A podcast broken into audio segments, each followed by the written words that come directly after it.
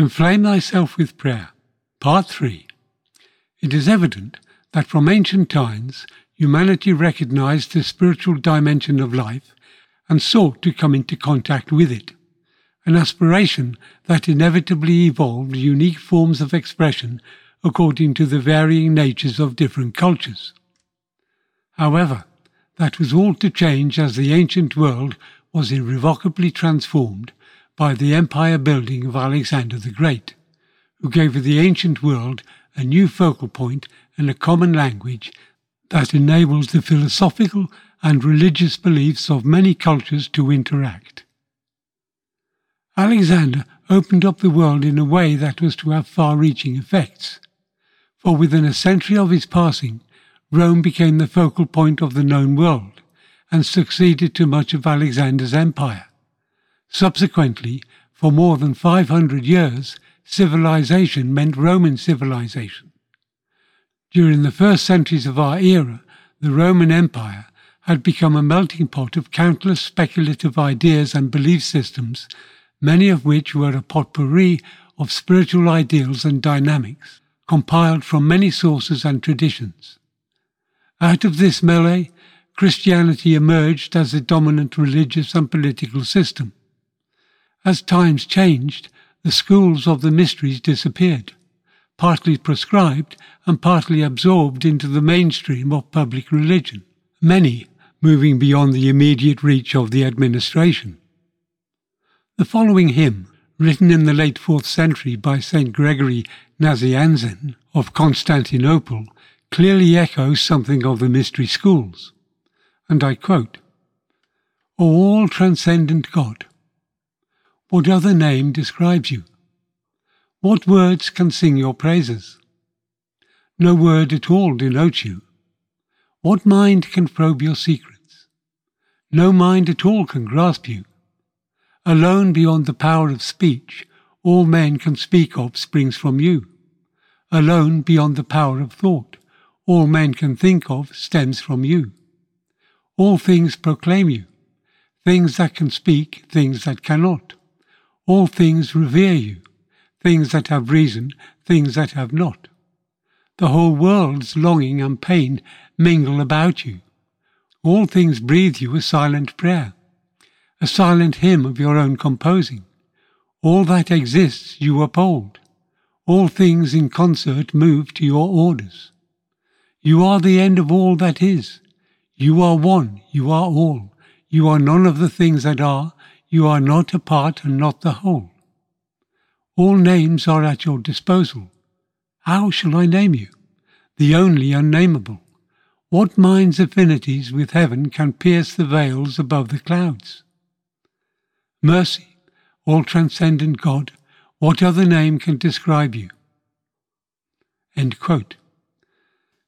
If there was a place where the ethos of the mysteries survived, it was in the monasteries that appeared with so much force and vitality during the latter part of the fourth century. These small communities of people, dedicated to a life of prayer and meditation, continued the spiritual aspirations of the mystery schools, but after a different fashion. Alas, little of the schools have survived the test of time except perhaps in the writings of Dionysius the Areopagite, otherwise known today as the pseudo Dionysius, who is generally believed to have been a Syrian monk whose life spanned the end of the 5th century and the beginning of the 6th. The Dionysian corpus consists of five titles the divine names, the mystical theology, the celestial hierarchy, the ecclesiastical hierarchy, and the epistles. These profoundly influential books are not simply historical documents. They are essentially a spiritual teaching whose subject is the nature of the interior life of the soul and the permanent reality that is the substrate of its existence and whose expression is an exquisite reflection of the mystical philosophy and spiritual life of the ancient world, sublimated in Christianity. In the words of Dionysius himself, and I quote, These things thou must not disclose to any of the uninitiated, by whom I mean those who cling to the objects of human thought, and imagine there is no super essential reality beyond, and fancy that they know by human understanding him that has made darkness his secret place. And if the divine initiation is beyond such men as these, what can be said of others yet more incapable thereof, who describe the transcendent cause of all things by qualities drawn from the lowest order of being, while they deny that it is in any way superior to the various ungodly delusions which they fondly invent in the ignorance of this truth. From C. E. Rolt's translation of Dionysius the Areopagite, published in 2004, page 192. In the same work, the author writes, and I quote, Unto this darkness, which is beyond light, we pray that we may come and may attain unto vision through the loss of sight and knowledge, and that, in ceasing thus, to see or to know that which is beyond all perception and understanding, for this emptying of our faculties is true sight and knowledge, we may offer him that transcends all things the praises of a transcendent hymnody, which we shall do by denying or removing all things that are. Like us men who, carving a statue out of marble, remove all the impediments that hinder the clear perspective of the latent image, and by this mere removal display the hidden statue itself in its hidden beauty. End quote from the same work, page 194. The influence of Plotinus, and indeed of much of the ancient world, is obvious in the Dionysian corpus. Indeed, it may be said that through this Syrian monk the ancient world was able to pass on a most important legacy, as many have since discovered. His work is a call to a life of prayer and meditation, beyond the reaches of the mundane world. But this does not exclude the majority of us from engaging in prayer, nor of benefiting from what he has to say. Remember, prayer is communing with God, and the only prerequisite is that we engage attentively and with respect. However, prayer does also lie at the heart of a sacred science of spiritual development, barely known beyond the quiet waters of the sanctuary. This sacred science requires spiritual tools and methods, and in prayer we have the most useful and effective tool that we can ever hope for, because it is part of us and is both readily available and immediately accessible. Prayer is the means by which we can open the doorway of the sanctuary that lies within the hidden temple of the heart. Thus it is said, Invoke often and inflame thyself with prayer. It is a simple truth known to those who frequent its cloisters, and without which the work of spiritual regeneration would be virtually impossible. The obstacles that stand in the way of entering that inner temple and engaging in such prayer are the attitudes and preconceptions that form the major part of our self image and world view, inherited from our family values and convictions concerning spiritual things, with our schooling and social connections contributing further. Inevitably, some of this conditioning, which at some point was useful to us, is now redundant. Yet we continue to hold on to it.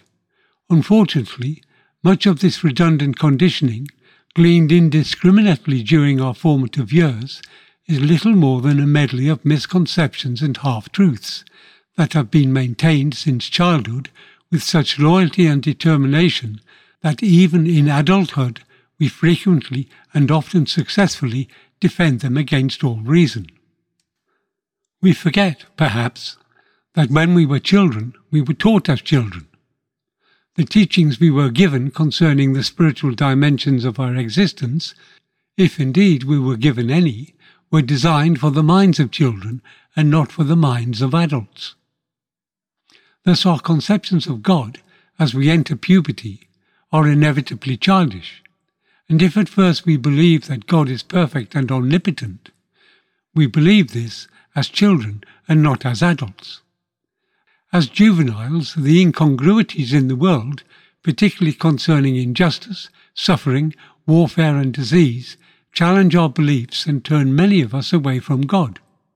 After all, if there is a God, He would not allow injustice and suffering to exist, would he? For some of us, these incongruities of the world are checked by a simple, almost blind faith in what we have been taught, a naive trust just waiting to be challenged. Thus, armed with the juvenile view of the spiritual dimension of our existence, we sally forth into adulthood. However, the kind of prayer that opens the doorway of the inner temple requires something more than superstitious sentimentality or a vague belief in deity. It requires more than the mindless repetition of vaguely understood words because prayer is first and foremost a personal relationship between the soul and God.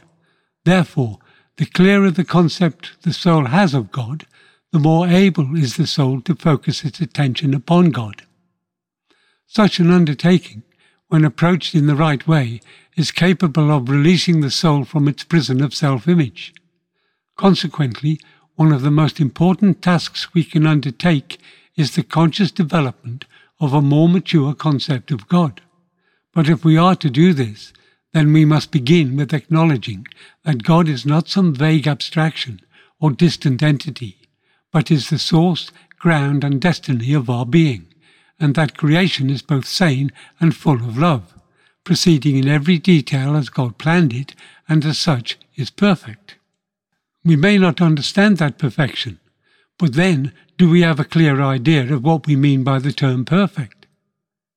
The word describes that which is complete and without flaw, and as such, in its absolute sense, applies to God alone for God is by definition that which is perfect. Unfortunately, all we can rely on to assist our judgment are relative correspondences and reference points gleaned from our life experiences, which are as yet insufficient for comprehending the absolute nature of God, and because of our incomplete understanding, there is always the possibility of assuming that creation is like God in a state of absolute perfection a condition that is obviously untrue. Nevertheless, it is true to say that creation functions precisely as God intends, which is to say that the will of God is completely fulfilled in and by creation. Creation, then, is in perfect harmony with divine will, and as such is completely without error, and consequently without flaw, although it has yet to attain a state of ultimate or absolute perfection. This idea is not so difficult to understand if we recognize that the will of God is fulfilled in creation through the process we currently know as evolution. It's a word that means to unfold, although it is commonly used today by the exponents of materialism as a term to describe the progressive development of creation from simple to more complex forms. Nevertheless, from a spiritual perspective, creation fulfills the will of God by evolving to a predetermined goal, as yet barely comprehended by humanity. For humanity, like the rest of creation, is evolving in accordance with God's will, and has yet to attain the final state of absolute perfection that can give a complete understanding of the purpose and meaning of existence. Prayer is also an art, an art that combines thought and feeling in a manner that is best summed up in the ancient formula enflame thyself with prayer and invoke often. This means that one should involve real feeling when praying, for such prayer is a vehicle which, under the right conditions, will bear the soul aloft as if upon a magic carpet to higher and more sublime levels of consciousness. Yet for so many people, emotions are rarely experienced other than as a reaction to a specific event and more often than not are associated with powerful and very physical sensations.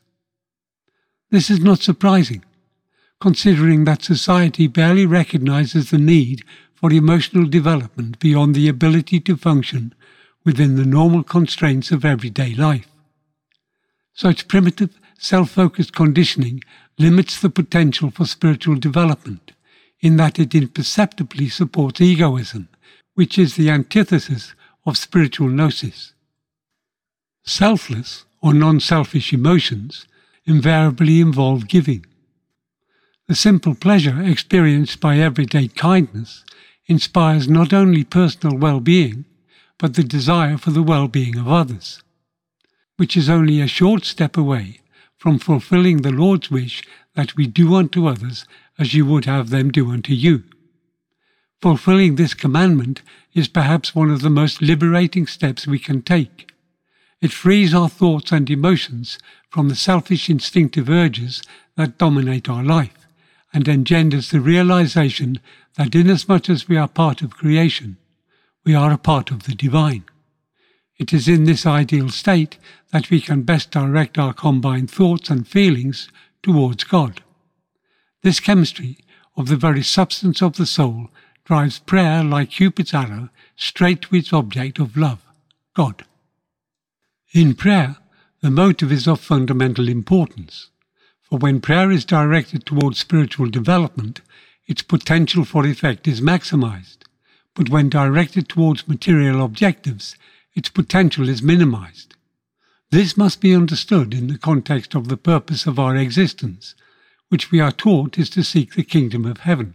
See Matthew 6:33. Seeking the kingdom is essentially an inner or supernatural quest that takes the seeker beyond the world of the senses into realms where there are more important factors to be considered than the demands of our worldly needs. In this interior world, the soul discovers how its earthly experience is merely a reflection of events taking place therein. Such wisdom that may be gained in this world is gained through prayer, because in this spiritual environment, prayer has a direct and immediate influence as it is essentially of the same spirit and nature of the substance found therein. However, expecting changes to be made in the exterior world of the senses through our prayers would be imprudent, as that would require altering the patterns established by natural law, which is most unlikely to succeed directly. That it is noble to pray for the material well-being of others, praying for the health and safety of people, praying that they may have sufficient for their needs or that they may live in peace without threat or hindrance, is highly commendable, and not to be underestimated. For although our prayers may not have any obvious or direct effect, they still have the power to influence indirectly. To understand what this means, consider as an example a typical situation where our prayers may be called upon. A country is in political turmoil. Its government is using extremely harsh measures in attempting to establish some kind of order. The consequence of this is that many people are being imprisoned, tortured, or killed indiscriminately by some or all of the factions involved. The economy is in a state of collapse. Food production has ceased and famine and disease threaten. This is a very real situation in many countries today, and is a situation that demands from any sensitive individual that the very least they could do, apart from giving material assistance, is to pray for peace and order to be restored. It may not seem very much, but the consequence of the combined prayers of many individuals intent upon the same objective generates a force, a force that will influence the hearts and minds of those involved in such conflicts with a very real desire for peace.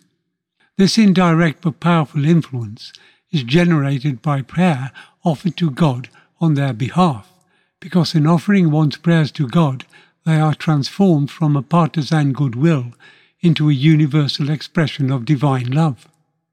In this elevated and transformed state, the essence of our prayer becomes acceptable to the souls involved in such conflicts through the power and love of the divine, and in accordance with natural law, the moderating influence of our prayers is able to assist reason and compassion to overcome hatred and the desire for revenge. Thus, in due course, peace and order are restored. The scale is irrelevant whether it is one person praying for another or a small group praying for world peace, no effort is futile. When prayer is directed towards spiritual development, its effectiveness is unquestionable. For when the soul is truly caught up in prayer, it is in communion with the divine, which communicates with the soul by transforming thought into realization. Doubt blows away like chaff before the wind.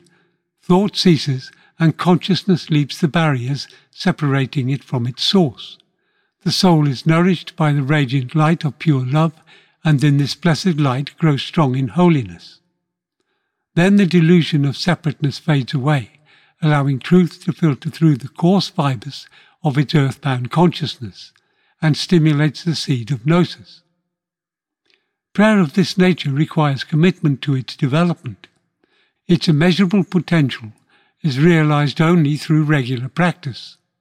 There are no shortcuts or easy options when dealing with such prayer, for it is the secret language of the soul, and consists not merely of words, but of a chemistry of being, a chemistry that combines concentration, purity of intention, emotional control, clarity of thought, and humility.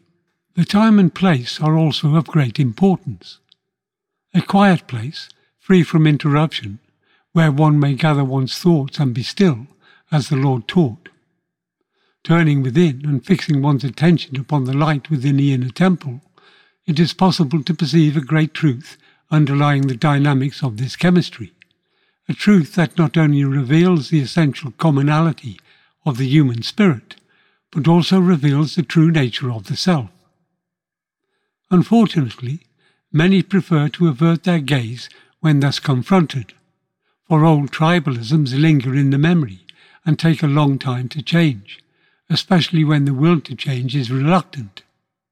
This is a great shame because the answer to many of our problems lies in discovering this inner reality. When Dudley Wright wrote, Prayer is not the condescension of the eternal to the human, but rather the ascension of the human towards a union with the eternal, he revealed a fundamental truth that so many have either forgotten or have never realized. Indeed, our civilization has for so long thought of prayer as being simply a petition from the weak to the strong, from the poor to the wealthy, from the meek to the powerful, that the essence and purpose of prayer has long been hidden behind a veil of misconceptions. Consequently, in this increasingly secular world, the use of prayer declines, whilst the need for meaning in life grows ever more urgent.